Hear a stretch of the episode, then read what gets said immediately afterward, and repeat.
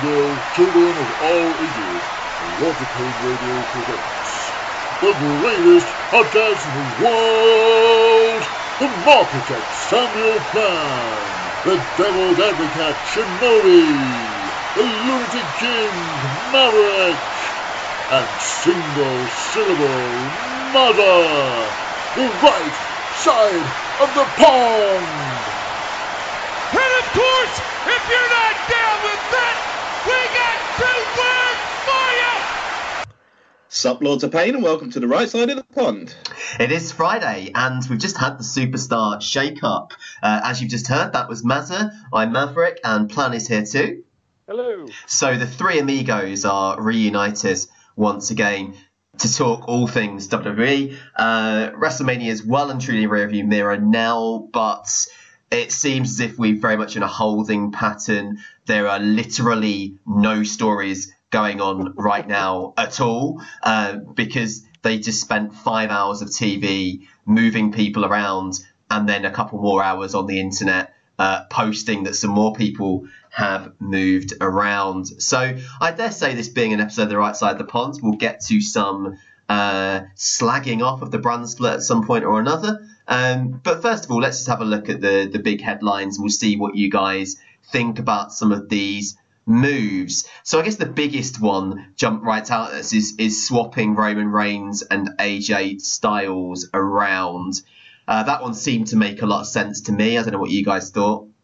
I thought it was a very positive move. I think AJ Styles in particular needed a, a, a desperately needed a change of scenery. Actually, uh, it seemed like he completely ran out of stuff to do on on the Blue Show. Uh, I think Roman Reigns probably still had plenty he could have done on, on Raw, but it, it feels refreshing. Everything. The thing is, and I, obviously his his absence was was not something that we would have wanted to have seen, but it, it's. I think he's it, having come back from that fight which you know to have won it incredibly inspiring, and then the way that he was offered a, a or was given a kind of a future mid card match at WrestleMania felt refreshing, and it to me it made a lot of sense to move him over to SmackDown and to, to continue that that feeling of his entire character and, and kind of uh, role in the company being completely refreshed from um, from having returned. So, uh, and of course, you know, it puts on the table what I think is is is the ultimate dream match for this current generation of wrestlers, and um, something that it could could if it if it went to WrestleMania, follow in the footsteps of you know Hogan versus Warrior, Bret versus Shawn Austin versus Rocky, being I talked about this on SCID, and it being uh, the the the sort of the biggest match that was that was entirely indicative of the dominant ring style of the day, which is of course Seth Rollins versus AJ Styles. Maz, any thoughts on uh, on those two switching? Freshens up AJ, who's needed it for a hell of a long time there over on SmackDown since he's been champion, you know. And Reigns, I just think it's in. I, I like the idea now with Dean going of keeping Rollins and, and Reigns apart for a bit. Actually, I like that idea. We've got you know a potential big Rollins versus AJ match maybe at SummerSlam, you know, to build to, which should be fantastic. Reigns over on the other side. Um, you know, you, you possibly do see him running through people, but you know, if if we have round two of Rollin, uh, Reigns and Bryan at some point down the line as well, that could be very interesting. I think what strikes me about the whole thing is it reminds me a little bit of when Batista went over to SmackDown, like back in the you know Yeah. back in the original brand split, because of course they made that big decision that no Cena was going to be their kind of their their guy, their big guy. Um, even though it looked like after 21, you know, Batista was the bigger of the two. For whatever reason, they they kind of decided that Cena was the, the corporate guy they would get behind, and it really, I think, on SmackDown gave Batista a lot of a lot more license to kind of be himself. And know, I think you've said a lot recently, Plan, on a lot of episodes we've talked about that he kind of established himself as a, a top guy that almost because he wasn't Cena felt like a bit of an alternative. And he obviously did some really good work with Edge and with Undertaker uh, on that side of things. And I think, as Maz just said, Reigns being on a brand with Bryan can be no bad thing. Um, on a brand with Joe again is no bad thing. Uh, obviously, Balor's crossed over with him. We'll get to him in a second. So there's lots of stuff going on there f- for Reigns. Well, Um, I think I think on the on the note about Joe, I think Joe's set to move to Raw, uh, from what I've been reading. yeah, Um, so, um, but I, I one one major positive of it, I think, is that it immediately feels like we've got some desperately needed sense of, of, of roster position among the current guys now, in the sense that you've got Rollins on one show and Reigns on the other, and just for that move for them both being on, because it's kind of how Ambrose was positioned in the earliest, you know, days of this second brand extension, and it and it feels like that's been. You know, I mean, I've spoken endlessly on this show about the need for them to try and organise some roster position and give a clear sense of who the top current guys are.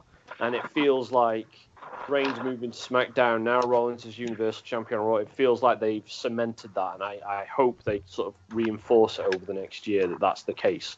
I think it could be. these these are the guys we're running with, and and you've got Styles on Raw and Bryan on SmackDown, sort of, you know, to to to help pin them up as it were.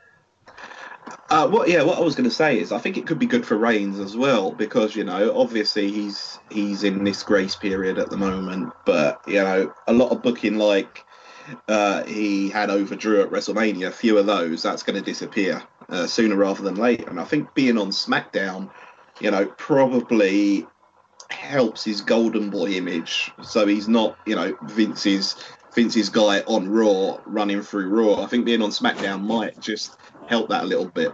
Bit of goodwill. And I think the only thing that worries me a little bit about the Reigns thing is that they've again tried to do this thing where he's anti-authority in that he comes out, interrupts Elias, who's who Vince is saying is his anticipated signing. He beats up Elias. He beats up Vince. Um, and it it was a bit like if that had happened before his illness, then people would have really jumped all over that and said, "Oh my God, what are they doing? They're trying to they're trying to force him down our throats by pretending they're not forcing him down our throats." And you know, who would believe that he would not be Vince's chosen one, etc., etc. So they need to tread carefully there. I think if it's just a one-off that he just punched Vince on the you know, on one show and then they leave it at that. I, I don't think it does too much harm. But if they if Yeah. they try and make it a thing, I think that could get messy. I'm not too worried on that front. It struck me as just a, a, one-off thing because they, they, you know, they did the whole tease on social media, didn't they? The biggest acquisition in, in SmackDown Live history, and then they teased it with Elias, and it was kind of like, how do you, um, you know, how do you have Roman come out and him not punch Vince if Vince is in the ring? So I, I I'm not too worried about that. I don't think it's going to become a running theme, though. With Shane now as a as a heel. Uh, there is there is the danger that we're going to end up with Roman Reigns versus Shane McMahon at Oh my word! But that what? My God! Help Can you us. imagine? The problem is because that Miz match at WrestleMania was pretty palatable. That almost like, do you know what I mean? Like in some ways, you're in better off that match being disgusting because Terrible, yeah. because because then you know there wouldn't have been as much justification. But now he's actually had a pretty good match with Miz. It's a bit like that. But then again, I'm hoping that this Shane McMahon bullying ring announcers thing is about as far as it goes for a little bit. Like he can just be the authority figure, and we can leave it at that. Um, all right, so let's have a look at some of the other people. Now, uh, we've just talked a little bit about the Finn Joe situation. Now, I said last week the big problem with the brand extension this time around has been the uncertainty about what titles belong on what show. Do titles move with the superstar? Do titles stay on show? Uh, because, of course, two years ago you had that bizarre thing where you know, um, you you had uh, Wyatt, I think, moving to Raw, but wrestling Orton in the House of Horrors, and then you had Jericho, who was meant to be moving, or Owens was meant to be moving. I don't remember which way round, and they were still wrestling over the US title. Um, it it was just one of those really kind of messy periods of time, wasn't it? That that didn't really define what the rules were, and in sending Balor over to um, SmackDown, but they're not actually explicitly sending Joe to Raw at the same time, uh, it kind of again raises that kind of murkiness in the kayfabe for me. Well, I think that the, uh, from what I've read, Joe was meant to be in a segment with Braun Strowman on Raw this week, and then for whatever reason couldn't make it to the show, and so they had to rewrite it, and then they decided to hold off on on his turning up uh, next week or, or some such. So, I, to be fair to WWE, the impression I get from reading around it is that they fully intended for Joe and Finn to make the explicit swap this week, um, and then sort of mitigating circumstances. Um, excuse me. It kind of uh, curtailed that, but uh, I mean, generally speaking, you, you know, I'm you know full well that I'm in agreement that the whole kind of uh, shake-up thing isn't particularly, and I spoke about it on on Sports Entertainment this week, talking about the importance of of world building when it comes to things like this, because you know you kind of go, well, all right, the Usos are on on SmackDown now, and Finn Balor's on. Uh, sorry, the Usos are on Raw now, and Finn Balor's on on SmackDown now, but you know, I know for a fact that whenever WWE fancy it, because Preston is there, Finn will turn up on Raw anyway, and there's no real sense of, of who's responsible for the swaps. There's no yeah, sense of that, who's that's in one one of the question I was going to ask. What how how how are the swaps made? Yeah, Uh, How And- are they? what- I mean, what- I don't know. I've not watched uh, TV this week, so they might have said something. They haven't said anything, no. No, I mean that's just you know just some what- what- random generator somewhere. yeah. Sa- same and- one that, that gives people new names, I guess. Quite, yeah, absolutely. And what I, I mean, what I said on Wednesday's show is that it's it's kind of like you don't you don't have to dedicate, you know, minutes of TV time to explaining that. But if if you if you do the world building adequately enough and you just let it sit there in the background, then then things take on a level of consistency. And so when Finn does move to SmackDown, it actually has a bit of weight to it and it feels like it means something. You don't have to spend that 30 minutes of TV time explaining who's making the swaps. You just have to somewhere put it out there in the ether, ether and, and just stick to that rule. Well, I, well, I Heck, said if- if that's all you need to say. Well, I said this to uh, Imp on Twitter when he was writing his column on this. Is that in the past it was always very clear in the kayfabe what was happening because it was supposed to be a draft lottery, um, Yeah. which is a concept borrowed from basketball, and and and you know, therefore, you know, that whole thing that time, the debate and switch with Cena that time when he was supposed to be going to SmackDown, but they didn't, and and that sort of stuff towards the end of the the previous brand split. You know, of course, the really big moment when Cena did get drafted to Raw in like 06 or whatever, and uh, and you know, like it, it was pretty well established that that was the process. And actually, this time around, um, it was presented to start with as being uh, Bryan and Angle on the phone to each other negotiating swaps. Um, and, and that, again, works perfectly well. But the, the reason why they've messed it up this time is because they've gone and said, right, no more GMs. That's it. It's just it's just the McMahons now, and and it's you know it's it's all the, the fans are really in charge. And then of course, what do they do? They have Shane and Steph come out, but then Shane and Steph don't know who's moving brands seemingly because they're just kind of there in the ring um, and and didn't know that Miz was going to show up, and it's just it's just really um, sloppy. And I think what it shows to me is they, they think that their audience don't care about about these fine details and they'll just kind of go, oh right, that guy's moved. But of course, like as you say, plan like in any sort of adequate um, f- fictional world of any kind, you know, there's at least a kind of background awareness of why things happen, and and I think that's that's been been badly missed this time around. Um, so it, it, it felt like um, a damp squib to say the least because it was just literally people's music hitting and people walking out, and Well, that just is it. isn't very good TV. Um, Even I- the storyline continuity guy wouldn't have saved that. Yeah, and what I, I mean, what I tweeted out because obviously there was a lot of people upset over the name change for the War Raiders when they turned up and stuff, and that was sort of the predominant conversation as I woke up on Tuesday morning after Raw had aired. And you know, the the point that I tweeted out was, look, all right, fair enough. If, if that bothers you, what bothers me more is the fact that there were 14 different swaps by the end of Monday Night Raw, and I didn't care about a single one of them really. I mean, AJ on Raw is kind of cool, but it's not like it evokes uh, you know anything more of an emotional response out of me other than oh that's cool probably going to get AJ versus Seth at some point and and you want to be more excited about something like this than that you know you want to be um, you want it to light a fire under you and under the products I mean another another aspect to it isn't just who's making the swaps um, but what the criteria is and, and uh, behind them and I know that they kind of said that I think somewhere in all of this they said until the end of SmackDown you know, people could still move or something. But not just time limits. You know, I think they benefit from putting a cap on the number of people who move because the other thing is you move so many people. It's too that it, much. Yeah. that it gets to the point where you're like, well, why don't you just put Raw on Tuesdays and SmackDowns on Mondays in that sense then? Because you've just basically moved both rosters in their entirety almost. So uh, I think they and, and that's something. If you remember back to the one they the first one they did in 2004 after WrestleMania 20, they only had a certain number of um, of picks each show. You know, they had I can't remember how many it was. It was something like five or six that they picked out of a tombola thing.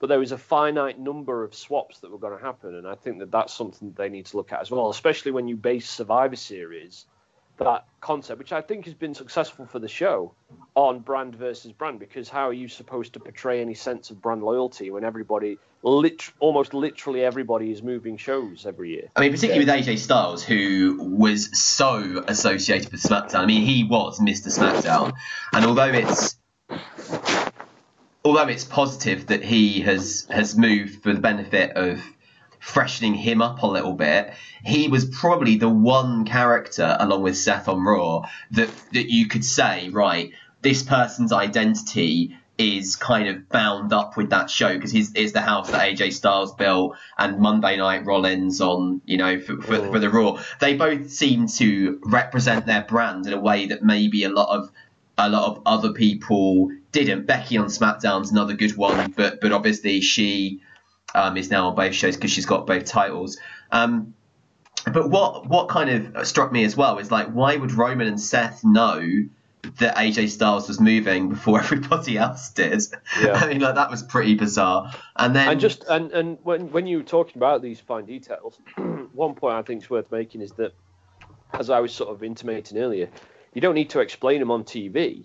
But if you if you're writing the show, you need to have them in mind when you're writing the show, so that events play out with some degree of creative cohesion. So things like that, like you say, Matt, you go, well, actually, there's no way Seth and Roman would know that AJ Styles is turning up. And the point that I made on SCID is that when you start posing those questions to yourself, even if it's got nothing to do with what you put on TV, then the the you know the TV, the, the shows, the story, they begin to write themselves just by uh, trying to sort of figure out how these things work inside of the world that you've built. So that's a that's a key example is Seth and Roman, you know, somehow knowing AJ was there before anyone else, before Shane and Stephanie did.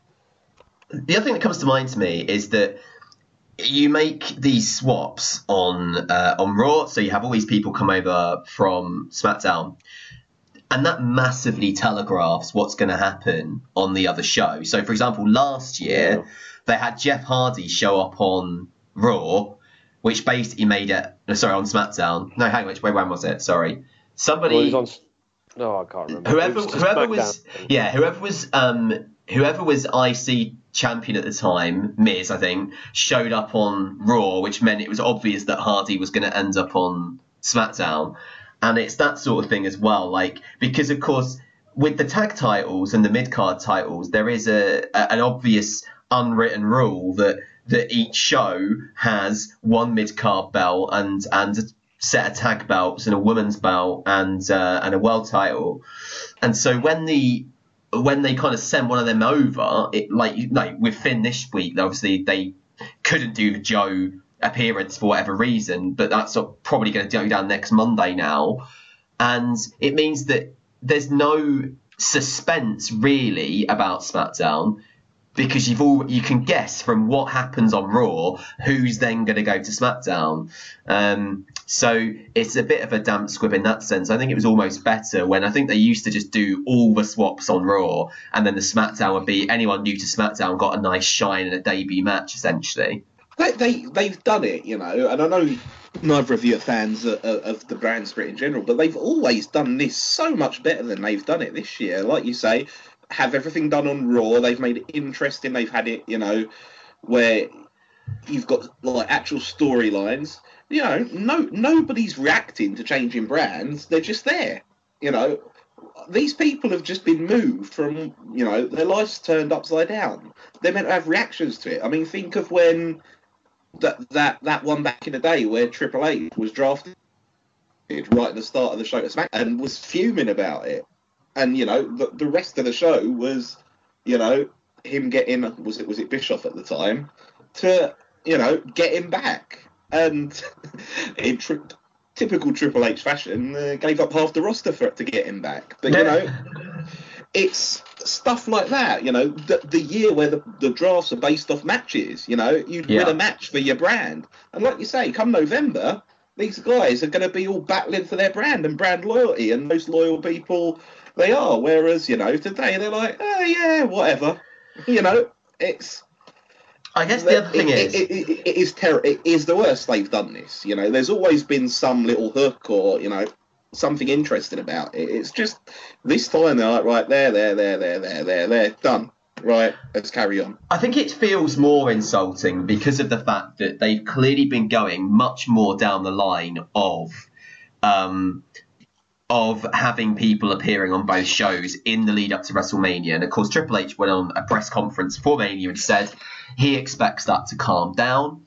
Um, but but that's the problem when, as I think you said this as well, plan right. When you open that floodgate, that precedent of people going where the hell they want, when they want, it means that automatically something like a superstar shakeup isn't going to matter to most people because it's like, oh, AJ Styles has come from SmackDown, but you'd be sure that, you know, come Survivor Series, he'll show up and say, I built this house and I'll take on anyone on this roster tonight.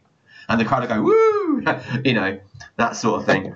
Um, Well, this is it, and and it doesn't ha- help. I mean, that's you know, the build to WrestleMania is one thing, but you know, we we've seen these random moves happen. Uh, it feels like a lot over the last year or so, particularly, um, and without ever contextualizing it. You know, Kevin Owens was a member of the Raw roster when he went on sabbatical last summer. He comes back as a member of SmackDown Live. No one ever mentions it on TV. No one discusses it, and you just know that Vince is sat there and he's telling the creative team who might point that out to him.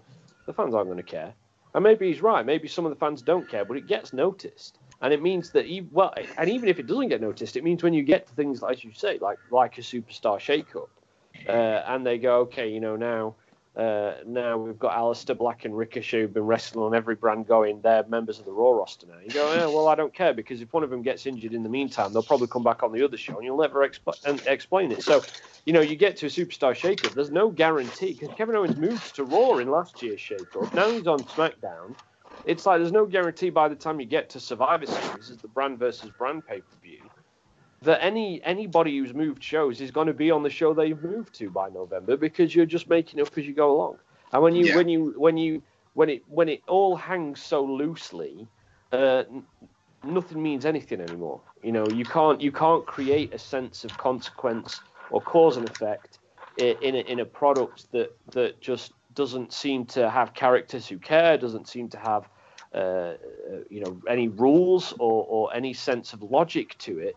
Um, and and it's it's you know it is uh, uh, the bottom line is it's it's it's piss poor writing. It's piss poor writing. Like it's it's amateur writing. agreed. Um, It's worse than fan fiction.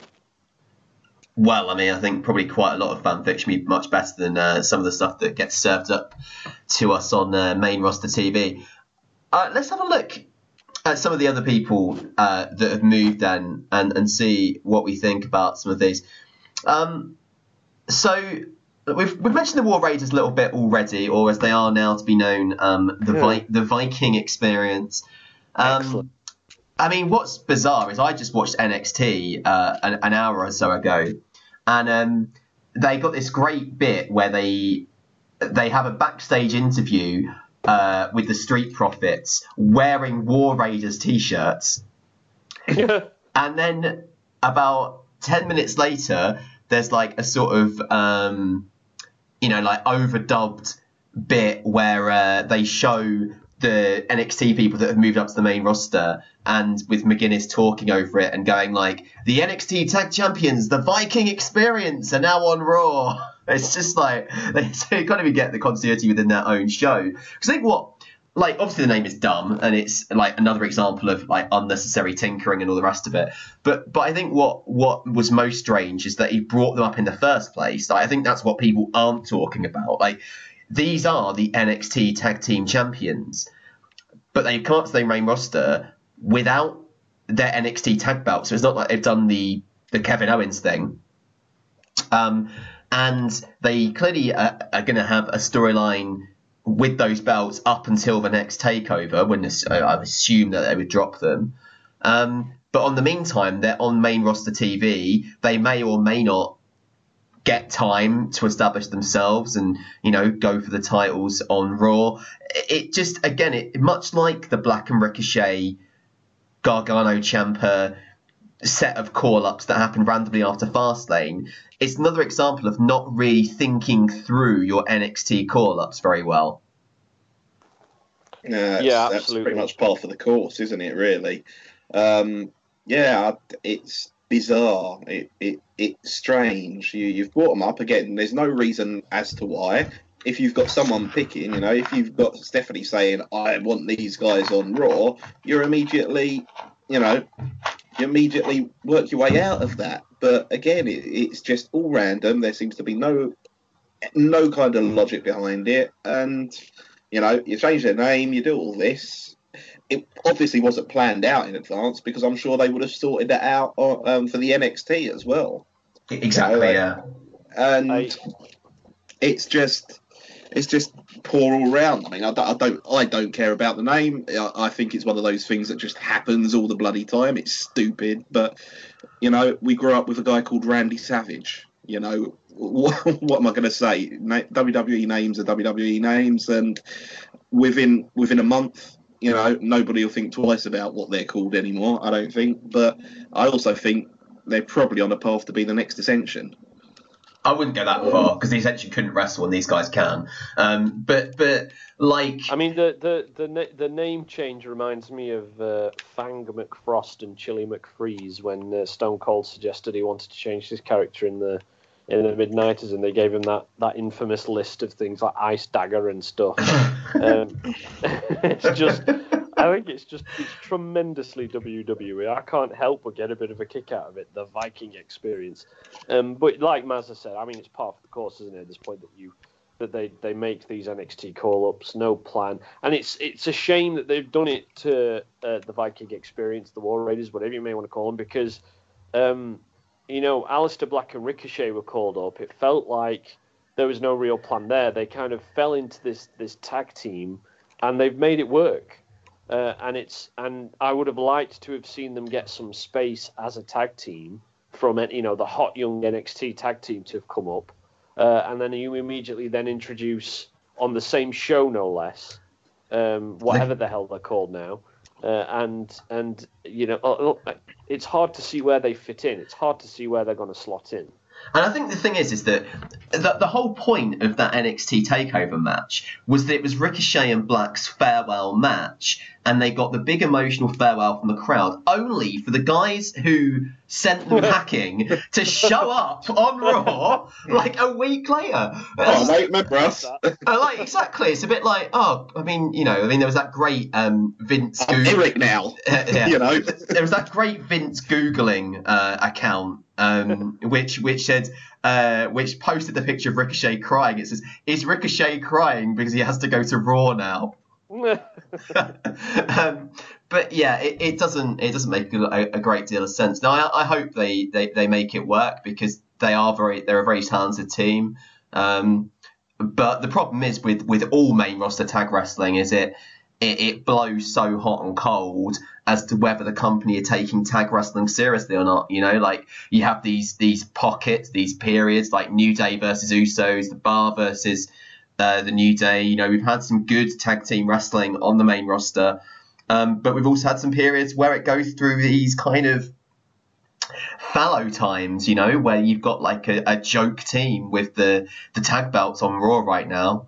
Um, and everyone thought, you know, the Revival would just take them back straight away, and that hasn't happened.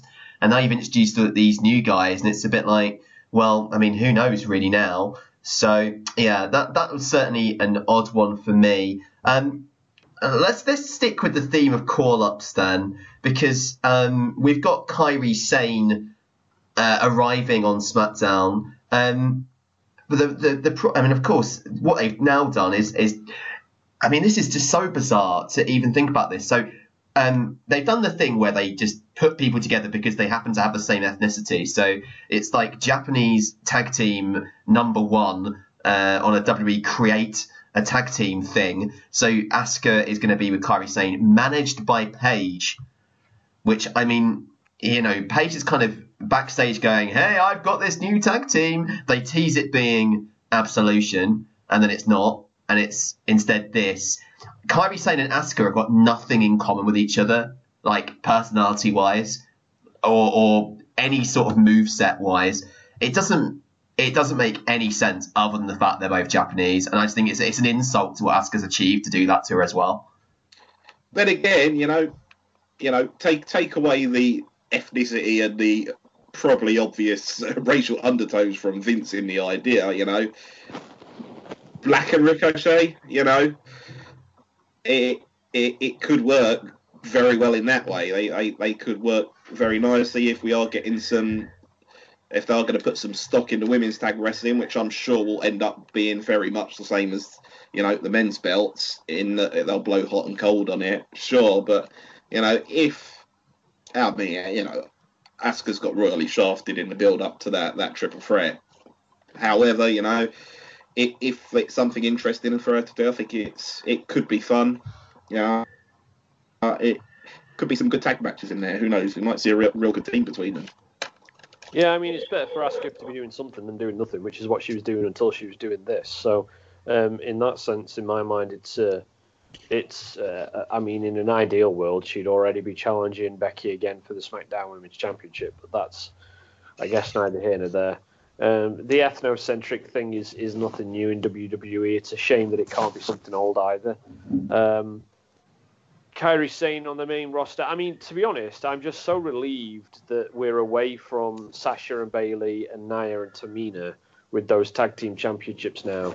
And for them to be on the Iconics is great. And if the Iconics are first going to be defending them against Kairi and Asuka, who are, you know, obviously great in ring talents, then then cool stuff. Um, I think the the tag team match at WrestleMania was very, very kind of rough around the edges. And, to the point of being almost sloppy at times, and so hopefully Kairi and Asuka can bring a bit of polish to it. I mean, you know, and As- Asuka's got previous with the Iconics as well, as actually from from NXT. Um, some very interesting stuff between them there, and you know, I I, I like Sane coming up. Not necessarily because she's the best option from NXT, but I think she brings something different to the women's division up top. Yeah. Uh, I mean, I think what everyone's asking is it, she's got an established tag team with with with Io Shirai uh, down in in NXT. Um, like, and neither of their English is great. I guess Kairi's English is a little bit better than than Shirai's, but you could have just brought them up together. I mean, like I know that Shirai's not been in NXT as long and has got more to do, and seems like she's transitioning to be Baszler's next challenger. But you could have brought them both up at the same time if you'd wanted to, um, particularly if you know if if Sasha is going to go, and the and obviously Bayley and her have been split up in the bra in the brands uh, draft anyway, or the sh- shake up anyway. So the the boss and hug connection are no more. Thank God, some people would say. Um, I'd be one of them.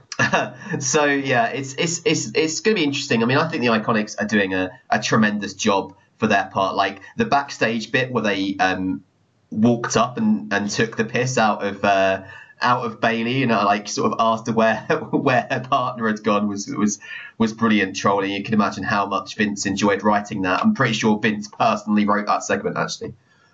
Um, uh, let's have another. Let's have a look at, at, at, sort of some of the other people uh, that have switched about. Let's have a look at the um, Andrade to Raw. Um, now, this is, um, I think, I, I, think my reaction was this is probably a good thing in the sense that he wasn't being used on SmackDown, and maybe switching brands will, you know, kind of give him a bit of shot in the arm and and just keep him prominent again and obviously like having a, a, a nice competitive match with Finn on your first um you know on your first night on Raw is no bad thing. I mean that's the thing. When I first saw that result, and you know, it's like wow, big things. You know, they're giving him that initial push. They've had him go over the IC champ. He, he won the match, right? Didn't he? Yeah. Or I, yeah. You know, having him go over the IC champ is a big deal. But then you wonder what's next for him. Maybe, maybe he's going to be a, you know, an early, uh, early challenger to Seth, which you know that would be very fun. But um, yeah, when you when you have that happen and then you immediately stumble across the roadblock that was there on SmackDown. In that, you know, you don't see him wrestling the mid card champion because if it's going to be Joe, as you know, we, we're all assuming, he's in the exact same place he was over on the blue brand then. So, you know, that said, I look forward to seeing, you know, some of the different matchups he can have. You know, Andre, Andrade versus Rollins is going to be fun. I'm sure, you know, if it's not going to be a program at some point over over the next few months, you know, they'll they'll throw it away on TV pretty soon, and I'm sure it'll be fantastic. Well, you know, Money in the Bank's coming up, and Andrade strikes me as somebody that could benefit from from that briefcase in the sense that Zelina could do some really really good work, uh, hyping him up with that briefcase. I mean, just think about Del Rio and uh, you know and God, what was his ring announcer called? I forgot. Ricardo Rodriguez. Rodriguez, yeah. Like you know, when when he had that that that briefcase, and I think that's the thing with Andrade is that obviously clearly he still needs he needs Zelina to do a lot of a lot of his talking for him. Um, and actually, I think him having the briefcase and her talking up the fact he has the briefcase uh, would be really nice because then there's no pressure on him. Just keep him with that briefcase, keep the threat hovering,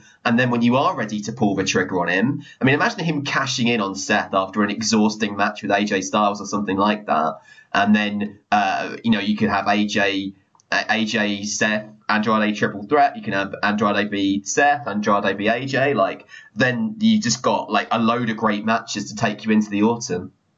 Well, the problem with that theory, Mav, is that if Andrade cashed in on Seth, he would lose.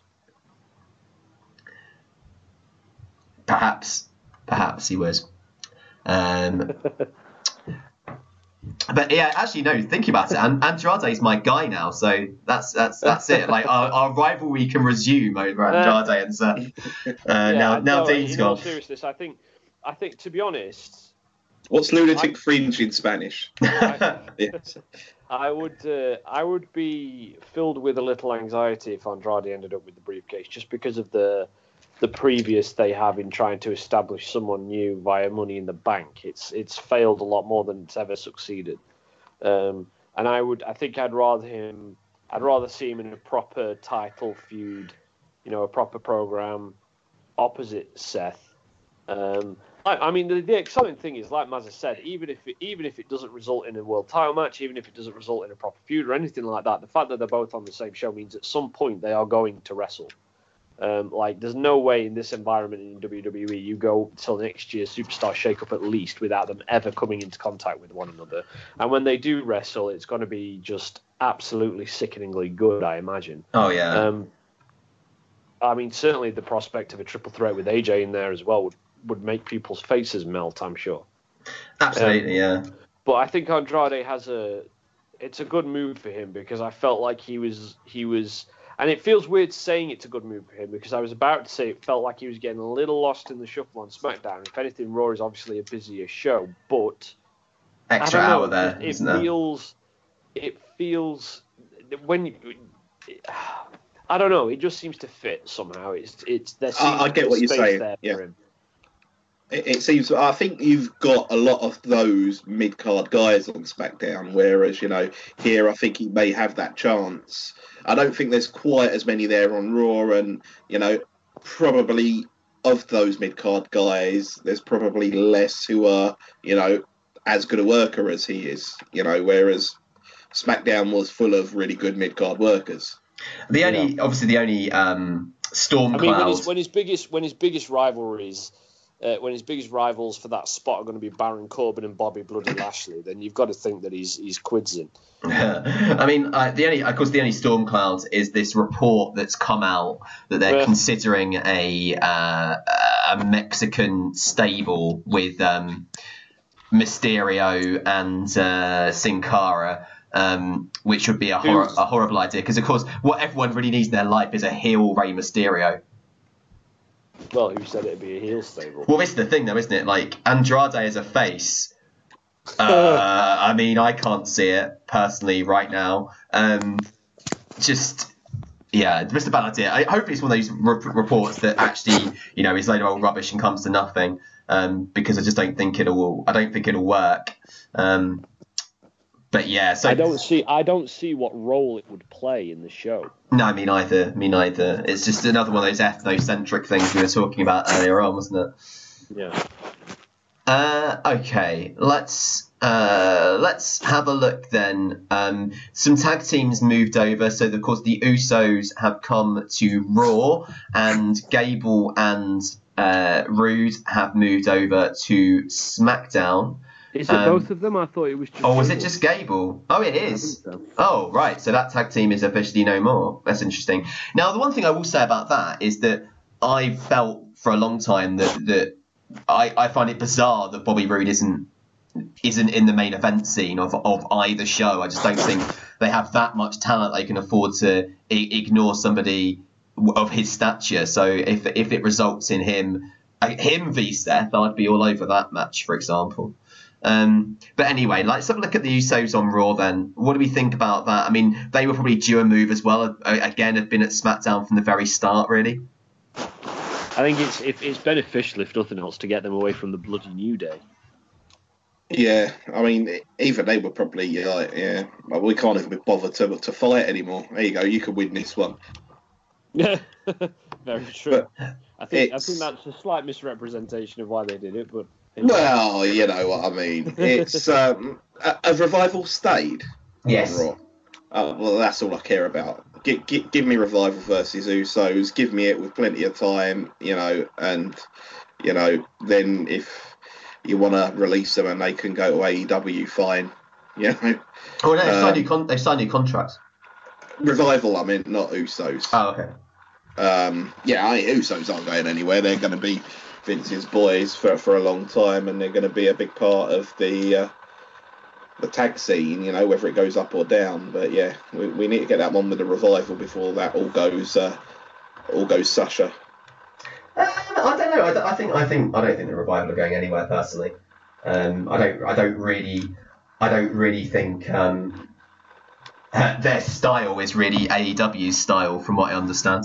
Um, anyway, let's uh, let's. So what else we got? So uh, in terms of the women, um, I, I guess we've got Bayley on SmackDown now, Ember Moon on SmackDown now. Now, Ember Moon over there is a good thing for me because, again, she's somebody very talented who has essentially had the chance to do nothing uh, on the main roster since she's been there. So I would, I mean, I would love like a Challenger of the Month, Ember Moon v Becky Lynch um, program at some point. I think that would be really, really good.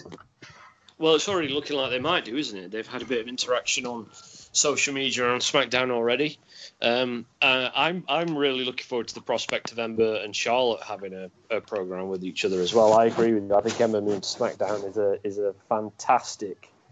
Uh, a fantastic move. Maybe she'll get to show what she can do now. Uh, she's got previous with Asuka as well, of course, and I would love to Yeah. see them revisit that. Yeah, absolutely. Liv Morgan um, has been split up from her Riot Squad uh, buddies. She has gone over to SmackDown. Um, that felt a bit spiteful to me. Um, like, I didn't see any reason to split up the Riot Squads particularly, other than to cover that kayfabe thing of anybody can get moved. Yeah, Um, I think it's pretty. That's pretty much the reason for it, and it's the only time they've done anything about it. But yeah, uh, you know, uh, Riot Squad have become the job squad essentially, haven't they? Poor ladies, because they, you know, I like them. I like all three of them. I think they're they're a good little team. They they, they work well, you know. But we'll see what what Liv can do on her own. But I'm not particularly convinced it's a great deal, and what that means for uh, Sarah Logan and, and Ruby Riot. You know, I mean, Ruby will be all right, I'm sure. In well, the in Sarah's the gonna but- Sarah's gonna end up as part of the Viking experience, isn't she? Yeah, c- could very well. It might it might be a good idea. And I, you know, I, I I do like Sarah Logan as well, but you know, I think the problem with them is they they did come up pretty green, Logan and and um, Logan and Morgan, and yeah, they've they've yeah uh, let, let them fly on their own. I think it, it you know I've changed my mind talking about it. Let them fly on their own and see what they can do. I mean, I, I think Morgan. remember when we all said you know oh it's far too soon for Alexa to be coming up, and look what happened there. So who knows? I mean, I think Morgan is is what we were describing earlier on. She is something a bit different. You know, she's quirky, she's good looking, like you know, she's kind of, um, yeah, she's kind of bratty. Like she's got, she could develop quite an interesting character. Like if she can. Uh, develop in the ring a little bit, like she could end up being a bit of a star, you know. I mean, e- even if like the only thing she's doing is, is jumping through the ropes and sticking a, a, a blue tongue out. Like it, it's showing a bit of personality. So I mean, it, might work out for her. If I was her, I'd be watching as much Alexa Bliss tape from 2016 as I could. Yeah, Um, but Alexa Bliss, of course, um, back from injury, back from her concussions, um, and it looks like uh, she is going to get herself a nice little push again, based on her, you know, basically squashing Bayley uh, the other week. Still doing Moment of Bliss, which is uh, terrible. Like what what are they doing to making her do that? Um, but yeah, like she she obviously is back on the uh, back in the title scene as well, which can only be a good thing. Um, all right, let's talk Lacey Evans then, um, who is apparently uh, now officially on Raw. Um, she had a, a match with Natty uh, after you know a bit of like basically everyone at the moment is just coming out and saying to Becky Lynch, "You got two belts, I want one of them." And she's just kind of like, yeah, whatever. And then the, uh, Yeah, other, the and then the other women just fight over it. Uh, so Natty and Lacey had a match. Uh, was I mean, Doc said to me, "How was the match?" And I was like, "Well, it was about as as, as decent as you could reasonably expect an ice cold match against Natty to be." Um, but you know, Lacey showed a little bit in the ring. Um, did a Miro saw. What I mean? Why not? Um, so, um, but yeah, I mean, obviously the the problem is, and I think you know, uh, to be fair to him, Tito's kind of right on this one. Is that you know introducing new characters and immediately putting them on in for a world title um, historically has rarely been successful, uh, and I guess that's the problem with it more than anything else. Yeah, I mean, I, I've I've kind of liked Evans from the start, but it, it, it's silly to do this. But you know, if it's again, it's the old uh, X-Pac heat, Corbin heat, as it's probably now known. Um, you know, she's getting a bit of that, and you know, it gets a reaction at least in the short term. But where does it go in the long term? Particularly when you've got a nice long queue of experienced ladies who could uh, be doing something here for um, for, for those belts, for those titles, for Becky. Uh, I don't see what there is to gain from it. You know, I really don't. I just don't care enough to pass comment. I don't care. hey, it's it's planned back to Diva's uh, mentality of 2013. yeah, is it 2014 already? No, tell me. Gosh. I mean, I was, I'll never forget that, like that classic line of plans we were talking about. Like Joey said something about like the the, the women's division, and Plan said it's not a division. oh, good times. Um, so, uh, so why that stuck in my memory so much. Um, uh, right, who else we've got co- coming up now? Okay, I guess one of the most significant things is people who didn't uh, show up who we might have expected to. So no Pete Dunne, No. which, which seemed to be like a, a fait accompli, really, like based on on how the Walter match went and, and based on uh, Triple H's comments to the press, uh, it seemed like the most obvious time possible to bring him in, uh, whether to Raw uh, or to SmackDown, and yet he's not appeared. Um, now, I've not watched NXT uh, UK yet, but I understand from having seen a few things about the tapings that uh, him and Walter are due to have a rematch. Um, no automatic rematches except if it's Pete Dunne. Um, but yeah, I mean, what do we think about that? Because it, be it, fair- it to seemed like an obvious man, thing to do, right? To be fair, Mav, they're not automatic rematches. They're just rematches now. So Yeah, there's there's that. Um, they all have them, but they're not automatic. Exactly. Yeah, absolutely. Um, it is a bit of a strange one. Uh, were we living in any other time period, I might have said, I wonder whether they'll ever move him up to the main roster. Given the time period we're living in, I would expect he's going to randomly show up at the main roster any time within the next three to four months at a point at which they feel like they need to do some kind of stunt that week or a point in which they, the mood just takes them to do it. Uh, and, you know, we'll all be sat here going, well, why didn't you just do it during the Superstar Shakeup? Maybe, they think they still need um, his star power on NXT UK for a little bit. Maybe uh, you know that's the only thing I can think of. Maybe they just want him to keep dragging that show uh, uh, along for a little bit more. Um, you know, maybe maybe he dabbles a bit in NXT, you know, US as well as he you know tends to do. Uh, you know, it, it, it's hard to say. Uh, have we had another taping for the uh, for the UK lot? Yeah, they've done tapings. Um, so I mean, basically, it's it's. I'm going to watch the show straight after this, but I think uh, like Jordan Devlin is is is angling for a match against Walter now, saying, well, you know, Pete Dunne's on his charts, and you know, uh, Johnny Saint's like, oh, I have to consider what's going to happen, and, and all the rest of it. So, but it looks like it's heading towards a Pete Dunne Walter rematch. Yeah, you know, uh, probably it was a you know one, again one of those really good critical matches that everyone loved. So you know, there's you know, there's that. Let's do that again.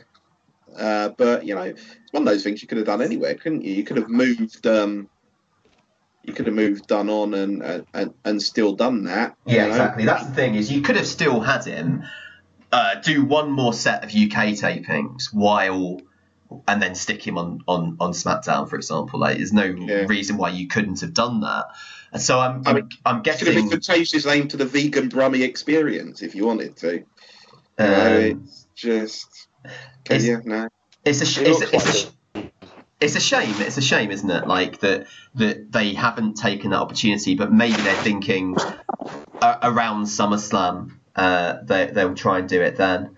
Um, who knows? But it does seem like he's done everything uh, that he co- he possibly could have done. Really. Um, uh, over there. But I mean, and on NXT as well. He's been in a War Games match. You know, he's been on he's been on a, um, two takeovers and or maybe even three takeovers in the US. He's been on um, one in the UK. He's been on all, the uh, the UK exclusive like um, special events, the tournament, and that random one that did in Norwich that time.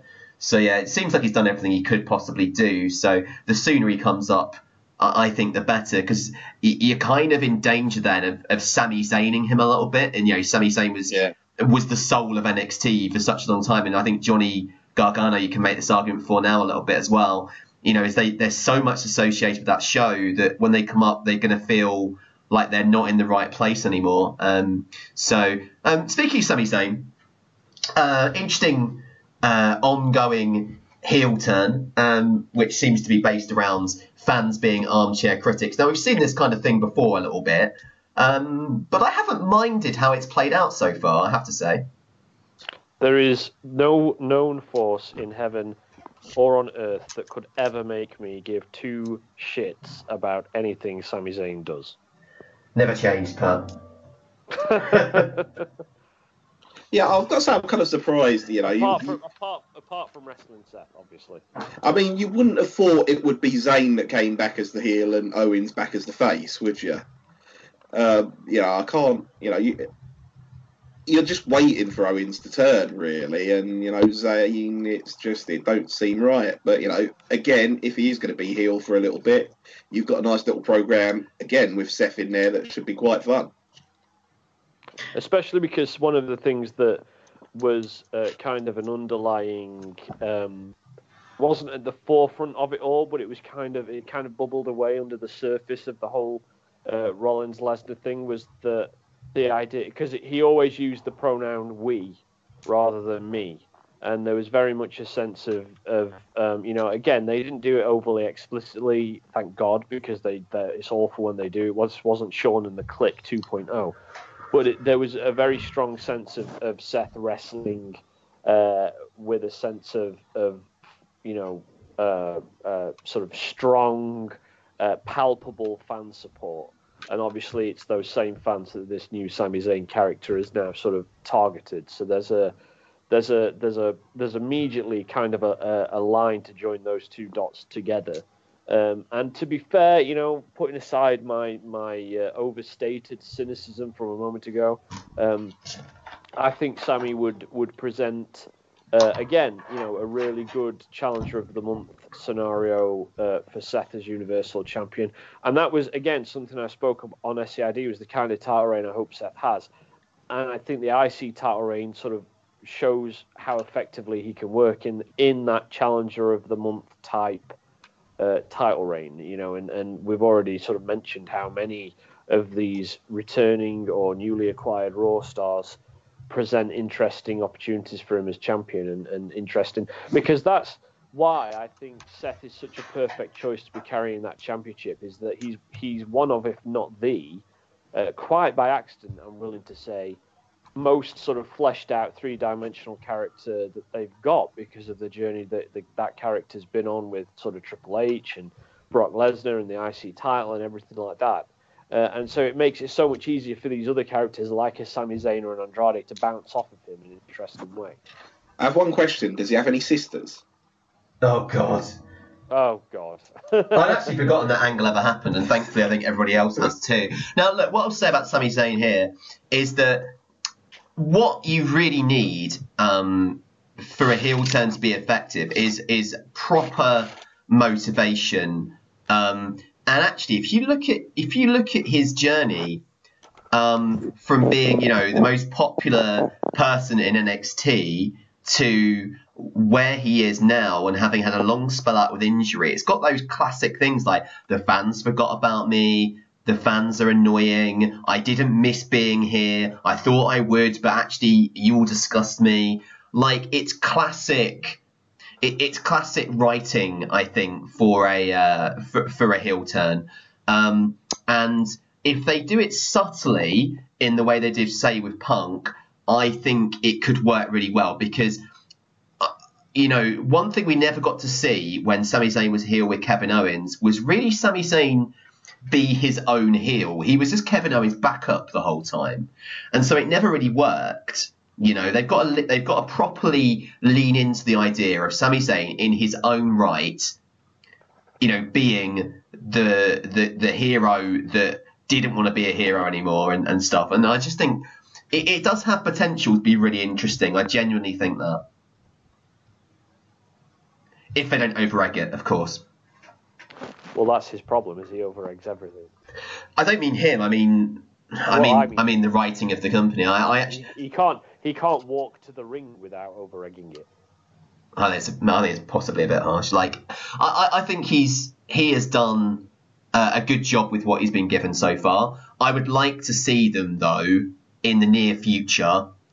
Let's get rid of the happy music. Let's get rid of the scar. Um, let's give him some new ring gear.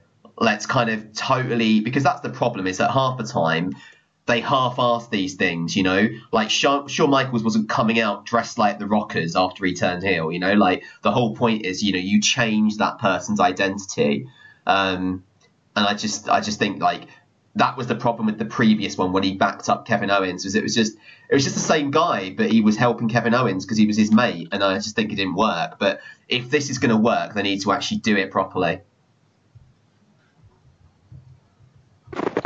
I'm sure Seth will carry him to a good match. Uh, I mean, I, I, I would look forward to that And that's match all I have to say about that. yeah. Uh, Stone Cold Plan Austin. Uh, okay. Um, any other moves? We haven't talked about the Miz. I guess that's probably the last big one um, that that moved over. Um, I mean, it's a bit like Shane's on both shows now, so he's not getting away from Shane as such, and he had a big brawl with him. So. I mean, who who knows there really whether that's over or not? I hope it's was over. the brawl on? Was the brawl on SmackDown? No, it's on Raw. Oh, okay. Thank God for that. So essentially, Miz uh, snuck up behind Steph and Shane um, and started going after Shane, and then uh, and then Miz hit Shane with a chair, and that's about all that happened really. The thing is, if, if they're gonna if they're gonna stick to this to this babyface Miz, they need to be very aware of, of how it hasn't worked in the past. Indeed. Uh, and and Miz himself as a performer needs to stop gurning like a moron, thinking that he looks intense, which he Yeah. just looks like a goof when he pulls funny faces. Yeah, Fa- Um, face Miz worries me a great deal, particularly when he's away from you know Bryan, which is the one thing that you might have seen working, uh, certainly in a short term with him as a face Miz. Seems like And the other, the other thing is any any notion of, of potentially returning him to his to his heel roots is is kind of feels slim because they're already heavily stacked with mid card heels on on Raw, um, and but I mean the the, the again it's Seth like I, I'd be excited babyface or heel to see Miz wrestle Seth um, for the Universal Championship, considering the past they have last year over the Intercontinental Championship. An interesting situation there is that obviously coming out of WrestleMania, Seth had won the Intercontinental Championship. He was on a, on a bit of a hot streak. Same situation again this this time, uh, and except for this time, maybe Miz has a has a shot at, a second shot at derailing that momentum and, and getting some semblance of, of revenge on Seth. I mean, there's a, there's an interesting story to tell between those two as well. I, do think that um, face Miz is generally a bad idea. It made sense in the context of that Shane feud, but really only in the context of that Shane feud. Um, I, I don't know how long this face. I mean, the, the problem with the last face runs, it lasted way too long, right? They they persevered with it for about three years, which was three years too long. Um, so I, I think you know if it's a short babyface run before you know he kind of gets back to normal, I think that's probably the way to go. I don't know if he's going to take time off um, for any film projects or anything like that in the near Or future. in 18. Uh, yeah, if they do that, then obviously it's a good opportunity to bring him back refreshed as a heel again. Um, but I guess I guess we'll see. A couple of 205 guys obviously are coming up as well. Buddy Murphy and uh, Cedric Alexander are both going to be on the main roster, following in Mustafa Ali's footsteps. Um, I mean, uh, we talked at the time the cruiserweights were first set up that actually if it was going to mean anything, they did need to eventually start to to, Yeah. gra- to graduate some of these guys up. Um, it worked really well with Ali. Murphy, I think, is big enough for you know to be on the main roster in his own right anyway. Really, isn't he size wise? Um, and you know Alexander, well, I mean, it's just another decent worker you can chuck in that mid card, isn't it? Yeah, I think I think it's good to see them getting getting the call ups. You know, like you say, it, it shows that there is a path out of it, which you know until Ali, you, you really didn't think there was. You know, it didn't look like there was going to be. And you know, we've got two more. Obviously, two guys that have done a good job down there with. Uh, well, with with the brand, and you know, held that title, and it, it makes sense. You know, it's let's see what they can do now am I convinced either of them are going to make a big splash? Not overly, but you know, you've got two guys that can wrestle fun matches in there, and let's see where it goes from that. Yeah, what am Yeah, no, I mean, I, I, I, I, I agree as well. I mean, I think, you know, ultimately, right, when they had those few weeks of Raw, when it was pretty good after that whole, you know, new era thing, it was because they were putting on a few good TV matches, they were keeping it simple, and they weren't messing around too much with stuff that people didn't care about. And actually, if they can go back to that formula of, ah, here's Buddy Murphy v. Um, I mean, who might he wrestle? Somebody like Chad Gable, right? Great. I'll watch that match all day long. Thank you. Um, you know, no one's suggesting that Buddy Murphy needs to be challenging for the world title or anything, but uh, you know, he's somebody that that can add those fun matches, which I think is important because television recently has been an awful lot of six six person tags and, and not an awful lot else. Um, all right, so Superstar Shake Up, we've kind of talked about that at great length. Um, we've also got, uh, of course, Bray Wyatt's Buzzard Puppet in a Box uh, coming soon to a brand near you. Which one? What on d- earth was that? I we finally d- saw one of those. What? I mean, Bray's done some weird shit, but my word. I think, right, I know like, this might not be a popular opinion. I fucking love it. I, I, I, I absolutely love it. Like, bird in a box, Sister It's Abigail like doll. emu. Yeah. It's it's it's it's yeah. He, he cut me out with a Rod Hull um Rod Hull gimmick. Now, yeah, that that would be good. Right, we're going to lose the American listeners a bit there, Maz. Right. Um, and we're going to lose pretty much all of our listeners who are over the age, who are under the age of thirty as well. I guess. oh, that's probably true. Um, yeah, I, I just, Somebody at the door. just, just, just, just, just brief. You've Yeah. lost me already. You've Ju- lost just me. uh, just briefly on on that though, like buzzing in a box, creepy sister Abigail doll, like bring him back to what he was to start with. I, I you know, I, I see. Uh, I mean, I, I have I have hope that a, a Bray Wyatt um, reboot can work. So fingers crossed they get it right because he's too talented. back. Not Bring him, bring him back as a babyface, and it'll work wonders. That, I am convinced. yeah. Well, they probably need to just they probably need to bring him back as a heel so they can turn him face, don't they? Really. No, Was him just showing up as a babyface work though? I don't think. I, I think we we we've passed the point of no return with Bray. Unfortunately, I think it's it's done. I think he's too talented a wrestler uh, Uh. for it not to work at some point. Maz has never really liked Bray Wyatt anyway. Um, Well, I've never liked the gimmick, but you know what they've done with it. It's just you know who's going to care? Who's going to care? I think he's been away long enough. I think that's the key thing this time is that he has genuinely been away for ages. So um, I don't know. I'm optimistic. I'm optimistic. Um, not often I'm optimistic about this sort of thing, but yeah, It's got a buzzard in a box. yeah, bird in a box. I'm sold. I'm sorry. It's just the way it is. You can listen. Look, I mean, mock hmm. as much as you like. Don't let's not forget that Marty Jannetty once ascended to the heavens as the Undertaker. You know, and the Undertaker became the Undertaker. I'm not saying that Bray Wyatt's going to become the Undertaker. What I'm saying is that when the talent is, the performer is talented enough, and I think Bray Wyatt is, because anybody else would have been would have been fed to the lions long before now, and not lasted half as long as Bray Wyatt did with the shit that they've given him. It's all relative in terms of the material he's been given you know, Bray Wyatt can make things work well, and he, I'm sure he will make things work well. And yeah, it's a, it's a buzzard puppet in a box, and it's a Sister Abigail doll, and it's got all the subtlety of Vince McMahon's creativity.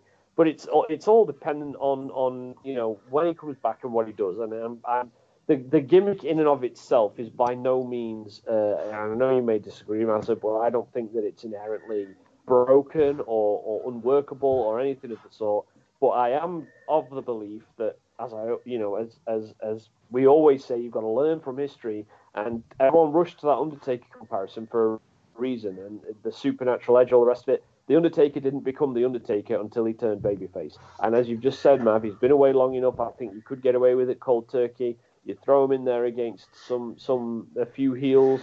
You have him get the last laugh. You have him win some matches and get the better of some feuds, and before you know it, Bray Wyatt's back to to the to the top, unless of course the whole fourth pillar in, in this generation is cursed because Kevin Owens kind of ended up going the same way as Bray Wyatt when he began to occupy that spot. Um, but with Ambrose leaving, you know that opens up a certain space on the roster, so we'll see. Yeah, I think I think that's the thing. It's a, it's a, it's a wait and see um, thing as always. Um, maybe we'll get a fake Bray Wyatt uh, angle as well. Purple gloves Bray just- Wyatt I- against. I, um, I just want another House of Horrors match. I mean, maybe fake Bray Wyatt, v Bray Wyatt, with Ted Jr. as the manager of one of them. Hey, look, it's all it's all lining up. Anyway, right, that's enough, no, that's, that's enough nonsense from us. Um, so, Superstar Shake Up. Um, hope uh, you enjoyed our thoughts on that. Um, we'll be back next week, of course. In the meantime, go listen to all of the other LAP radio shows. Uh, we're going to have Doc on a Sunday. We're going to have uh, Zaman on a Monday. We'll have uh, Global Impact on Tuesday, along with One Nation Radio. Wednesday will be Plan with SCID. Thursday will be Imp with the Perfect 10. And of course, like we said, we are back here on Friday. So until then, um, from myself and Plan and Mazza, we'll see you later on. Bye.